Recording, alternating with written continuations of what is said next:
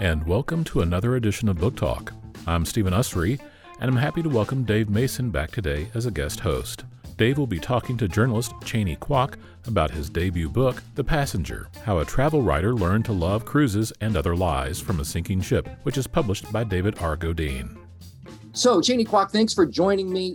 Thank you for having me. I'm hoping that you'll let us start with some summary of what this event was, leaving the spoilers entirely up to you to either divulge or not. But I'm hoping, I mean, I think readers need to have some sense of what in the world happens in this book. What is the Viking Sky and what happened? Yeah, so I was on a cruise ship on a magazine assignment, a travel magazine assignment, and the cruise ship, the Viking Sky, ended up having a catastrophic engine failure where all four of the engines shut down in the middle of a storm that happened to have some pretty crazy weather. So I've heard many different accounts, read different articles, but you know, as high as 80 plus miles per hour wind, high waves, and it's not a good place to be when you don't have a working engine on your ship carrying 1,373 people, especially if you're passing a notorious stretch of the Norwegian coast. The water is cold, the seabed is really rocky and the water's rough. So when the engine failed, the ship started charging straight towards land. And it turns out that because cruise ships are made to float, it can be actually deadly when you head towards solid ground.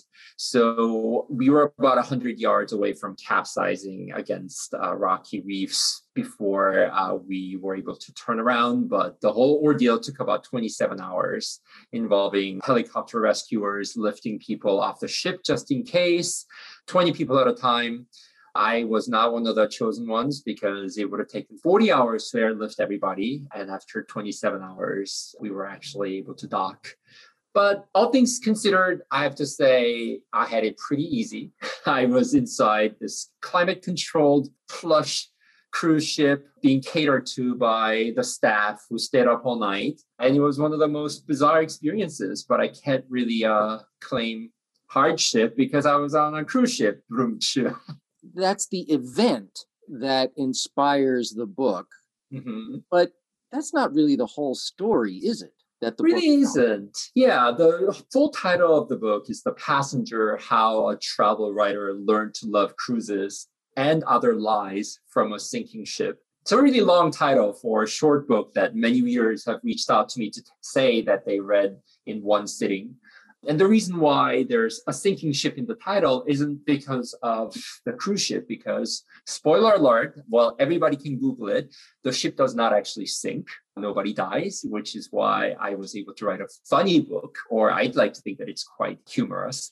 The sinking ship in the title refers to many other things happening in my life, but it becomes a very personal memoir. And I, I would argue that actually, perhaps the memoir itself isn't really about a particular cruise per se. It's really about being confined in in a space without any control and re-examining your life and it's something I think that every one of us went through last year during the pandemic when we were locked down in our uh, apartments and houses and really had to do some hard thinking.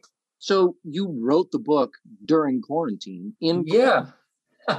well, so it's it was kind of a crazy experience. I, the first draft was meant to be a magazine article, I thought the assignment was canceled because the cruise ship ran into trouble. But then I started thinking, well, maybe this is something I, worth writing about. So I wrote this article. But during the quarantine, it actually more than tripled in word count and became about something else. You know, the, the experience that we all went through and shared crystallized what the experience really was, which is about drifting without direction for a while and having that kind of wake up call, trying to uh, change the course of my life. You've got quite a bit of writing experience. Was writing in quarantine a different sort of experience? It's a very different experience. You know, I'm used to writing on the road because as a travel writer, writing for magazines like Travel and Leisure, oftentimes I end up filing my assignments while on the road not ideally, usually writing about a different destination while I'm on a different trip. But with this one, I was just really stuck in one place, and that informed the kind of humor and I'd like to think also suspense in the book.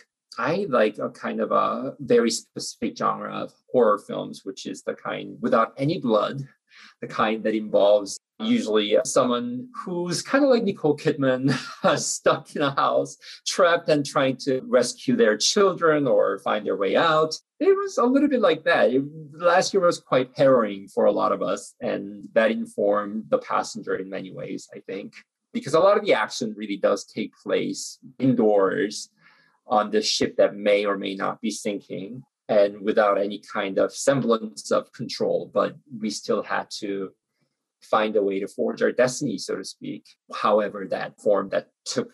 And for me personally, it was about re examining where my life was headed and realizing that instead of waiting for a rescue line from above, I had to jump ship. Luckily, I didn't have to literally do that and jump into the water sorry, I, am kind of clinging to this notion about writing in quarantine. I, I, mm-hmm. I, do intend to talk about your book, but the process seems to me part of what you're concerned with in the book. No, it was um, was writing in quarantine easier or harder than the writing that you'd done prior? Yes. The answer. It is easier in that I didn't have much distraction other than uh, the Tiger King, but harder in that there was a sense of desperation, but also futility, you know, especially here in California. I live in San Francisco, and at one point the sky turned orange, literally orange, apocalyptic orange, because there was a wildfire in Oregon and it just seemed like the world was coming to an end. We couldn't go anywhere because of the pandemic. I think there was a second spike happening. It's hard to focus on writing a book when you think that perhaps this is the this is the end of it all. But you know, I've been trying to write for a mm-hmm. very long time and I've been writing for magazines and I've also had so many countless abandoned, you know, novels like every other writer out there. And it enforced the idea that even if the world is ending, well, what is the point of it all anyway? I did want to write in the end. So that confirmed my hunch that maybe I this is what I do want to do. Because part of what I examine in the passenger is, well, what am I doing with my life? Is being a magazine writer what I really want to do? Should I be working for Twitter or something? You know? That kind of ambivalence seems at least twofold in the book to me. I sensed your ambivalence about the direction that your life was heading and it felt to me like that your articulation of that ambivalence was intended to parallel your ambivalence about being on the boat in the first place. I mean, prior to the storm, what, what's your relationship to travel writing and to cruises particularly? Yeah, thank you for picking up on that. I think ambivalence really colors a lot of what I talk about in the book. Travel, I think, is wondrous. I don't think it needs any explanation. I think every one of us can agree. It's been the best education I've received. But at the same time, I think it comes at a cost, certainly environmental, but also personal and and also there's a lot of murky ethical questions as well right there's a lot of disparity in the world and travel in and of itself as it's done now really brings forth that kind of inequality in the world. Who gets to have the right to cross borders, right? Who gets to have the means to go to places? That's kind of a randomly bestowed privilege. And I say that as someone who has benefited from that privilege. And it's something that my parents really worked hard towards so that I could have that kind of privilege that they didn't have when they were growing up. I always like to say that traveling cheap costs a lot of money in that I was able to backpack around Europe in my 20s because of the initial investment that my parents made into my education and the kind of mindset that they gave me to be able to explore. Not to mention that I didn't have a car payment to make back home, or I didn't have to, you know, take care of my parents financially. You know, we often think of those advantages as kind of normal, but it's not actually something that every one of us has. So when I say I'm ambivalent towards travel, I do think it's wonderful and I love it. And I also recognize that I've benefited unfairly from that ability and freedom of movement. And it's something I do think a lot about uh, in the book as well, because a cruise ship is such a weird microcosm of the world right? Uh, you have that kind of built-in upstairs, downstairs dynamic. And it is literal, right? The most expensive suites go to the top and the least paid workers go to the very bottom of the ship where they don't see any daylight. They're just greasing and laundering and working all day and all night. You bring this entire world of inequality into one place and float it in the middle of the sea. That's just such a bizarre concept to me. Hmm. So to be confronted with that, it can be a really jarring thing. And fine, if you write a book that doesn't talk about that at all. You only talk about the glamorous part of cruising. That is a choice. That is a political choice as much as it is to point those things out. And there's a point in the book you figure that you're not going to get to write about this, that the editors who sent you on the assignment are just going to kill this story altogether. Yeah. And also, again, ambivalence about that. Part of me was like, sure, that sounds right. Another part of me also thought, well, I should still try to sell this story to a different publication if it gets canceled. And then I felt immediately really dirty about it. and also, I just take a lot of notes. So I was taking a lot of notes at the time, but every few hours I would stop and go, why are you doing this? you know? Can I pick at that one thing that you just said just a little bit? You felt you felt dirty about possibly writing about this later on. Can, yeah. can you expand on that? I think nonfiction writing has casualties yeah, there are personal consequences too. There are people that I write about in that book who agreed to be in the book and willingly were interviewed, like the rescue workers. I never came into contact with them during the 27 hours. I tracked them down. It took me months, but I tracked down the one of the helicopter rescue workers, a tugboat operator. Those people did agree to talk to me and be interviewed on record. But then again, I also wrote about crew members who had no idea I was writing about them. And I, in fact, made a point of changing their names because I was afraid for their employment. And I know that oftentimes staff members are not allowed to talk to media. But so, you know, there are people in the book who I described faithfully from my point of view. And I make it very clear that this is my observation, but they weren't aware.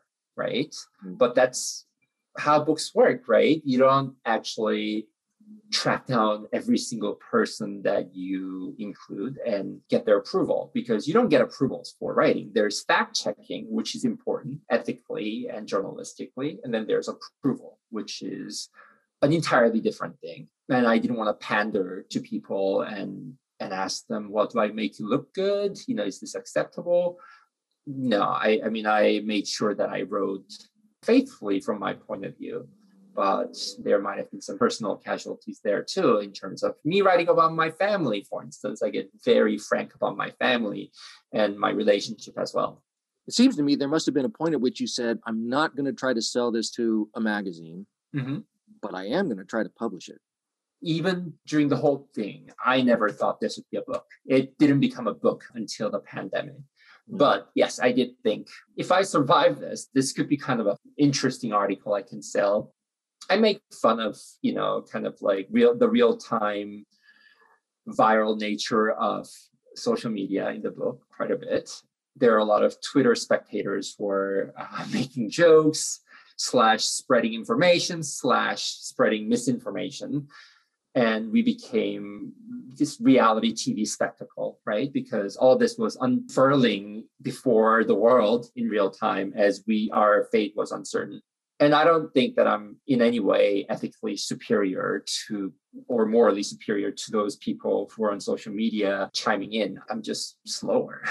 you know, it took me a couple of years to write this because it just became something very different, right? without the pandemic, the passenger wouldn't be a book because it's very much about being confined and trying to change course of your life. I don't know what this would have been without it, but certainly not a book, I don't think. So part of the motivation for publishing on this story mm-hmm. was a commitment to articulate your own transformation. Absolutely. Yeah. And I, I do hope that that resonates with people some people, and I hope that the passenger finds its way to people who may need to read it. I certainly come across books very randomly that help me through some hard times. And even as I was taking notes, I thought maybe even if I never write an article, maybe some of this will help me heal someday because I was in a not a great place in life at the time. And I just had a hunch that what I was experiencing was extraordinary, and that by leaving some sort of a chronicle for myself, I might actually be able to help myself heal, really. So, how many cruises have you been on? I don't know. But right before the Norwegian cruise, I had been on a different cruise right before. So I was on two cruises back to back, which is not a normal thing to do. And I was in completely different time zones. And cruises are also designed that they're these 24 hour economies, right? They're all sorts of jet lagged people walking around like zombies. And you lose a sense of reality in some ways because they're such bubbles right? I was in Southeast Asia right before I got on the Norwegian cruise. And I was pampered. And then I flew over to the other side of the world for a different magazine assignment. And I was pampered yet again in very different ways. And I totally see the value in cruises too. I mean, listen, I think you know, for people with mobility issues, like there's no easier way to travel. And I also recognize that there are people out there who save up for a long time just to go on one of them. You know, I don't refute that. And it also provides such amazing opportunities, both educational and economic, to people who do want to work on them which also colors my ambivalence, right? It's easy for me to say, oh gosh, all these disparities, it makes me so uncomfortable. I'm so sensitive to these issues. How can they make me so uncomfortable? But I have to also be realistic about it and say, like, oh my gosh, this provides employment. This is building homes, you know, and sending kids to school by, you know, with the parents working on these ships uh, and working crazy hours. And I should know something about that too. You know, my parents worked hard so that I could have this kind of very white colored profession of writing. So ambivalence, again, is what I feel about that. So, what was the normal operating picture of this cruise before things yeah. go south? For over a week, we were cruising up north past the Arctic Circle in search of the Northern Lights, which is what my magazine article was about. And I'm sure many people have been on them, but some may not have been. Cruises work in a way that you know you get on board, you get your own cabin, and then every morning or almost every morning you dock somewhere, and hundreds of people basically get unleashed these unsuspecting towns or ports where they wait and get on tour buses and go somewhere and look at things and then come back exactly where they started and then float across a border of sorts and then go to the next port. So every day we are going to a different city and you get really accustomed to that kind of novelty when you're traveling, right? And in between, there's just an incredible amount of pampering happening, right? You want room service, it's there like that. You know, midnight buffet, sure, like I can go there and eat whatever I want. And there's a sauna on board. And I mean, humans are so odd, don't you think? Because like, sure, the ocean is like not our natural, you know, habitat.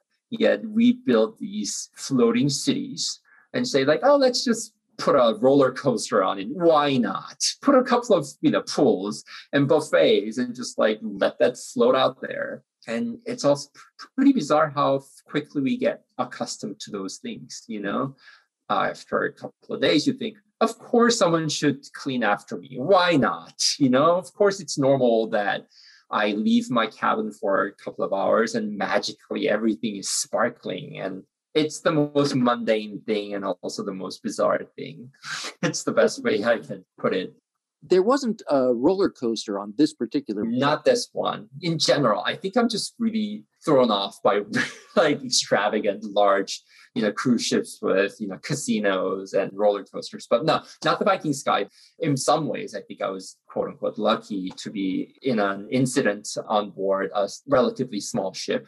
You know, a little over 900 passengers, which is considered small, and mostly people who watch PBS because it advertises so heavily on PBS, and that worked in our advantage when you know one of the doors broke and the waves started hitting the ship really high, and you know we had our it's like North Atlantic water sloshing around inside, and yet nobody trampled one another. So you know this is what you get for being on a cruise with people who are willing to sit through pledge drives. The upside is that folks are not trampling each other, but the passenger list for this particular cruise was older, less mobile, perhaps less robust. How did that affect your experience of, of this event?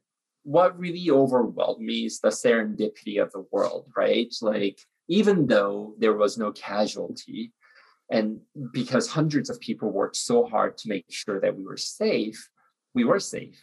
But the unfortunate fact of the matter is that if a wave had hit us in the wrong direction, or if we had been, you know, a few feet that way, we could have easily capsized. In which case, having passengers with mobility issues would have been really catastrophic.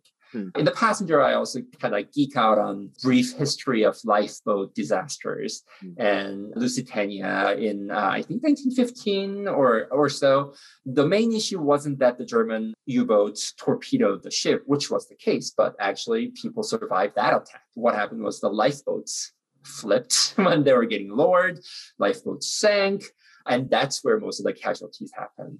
I ended up geeking out quite a bit, you know, while writing this book. Because why not? It's the pandemic, right? And I read a, I think a Smithsonian article that calculated, or maybe Quartz. I, I'm gonna have to look back, but calculated that in order for a lifeboat deployment to be successful, they have to pass how many people per minute or something like that. And I don't want to misquote it, but I remember looking at the number of seconds that you have to do that under, and I thought there was no way the passengers on my ship could have done that. We could barely walk down the stairs. But, you know, of course, like older doesn't mean necessarily mobility issues and vice versa. There are plenty of very active seniors there. And the unfortunate fact of the matter is they could have been really bad.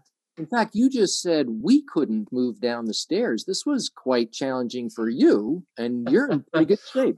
Well, we could have moved down in that we were just so jam packed, right? We were evacuating downstairs, and because we were just, uh, I guess there are some people with mobility issues, and people get backed up. So we were standing in the stairwell for a long time.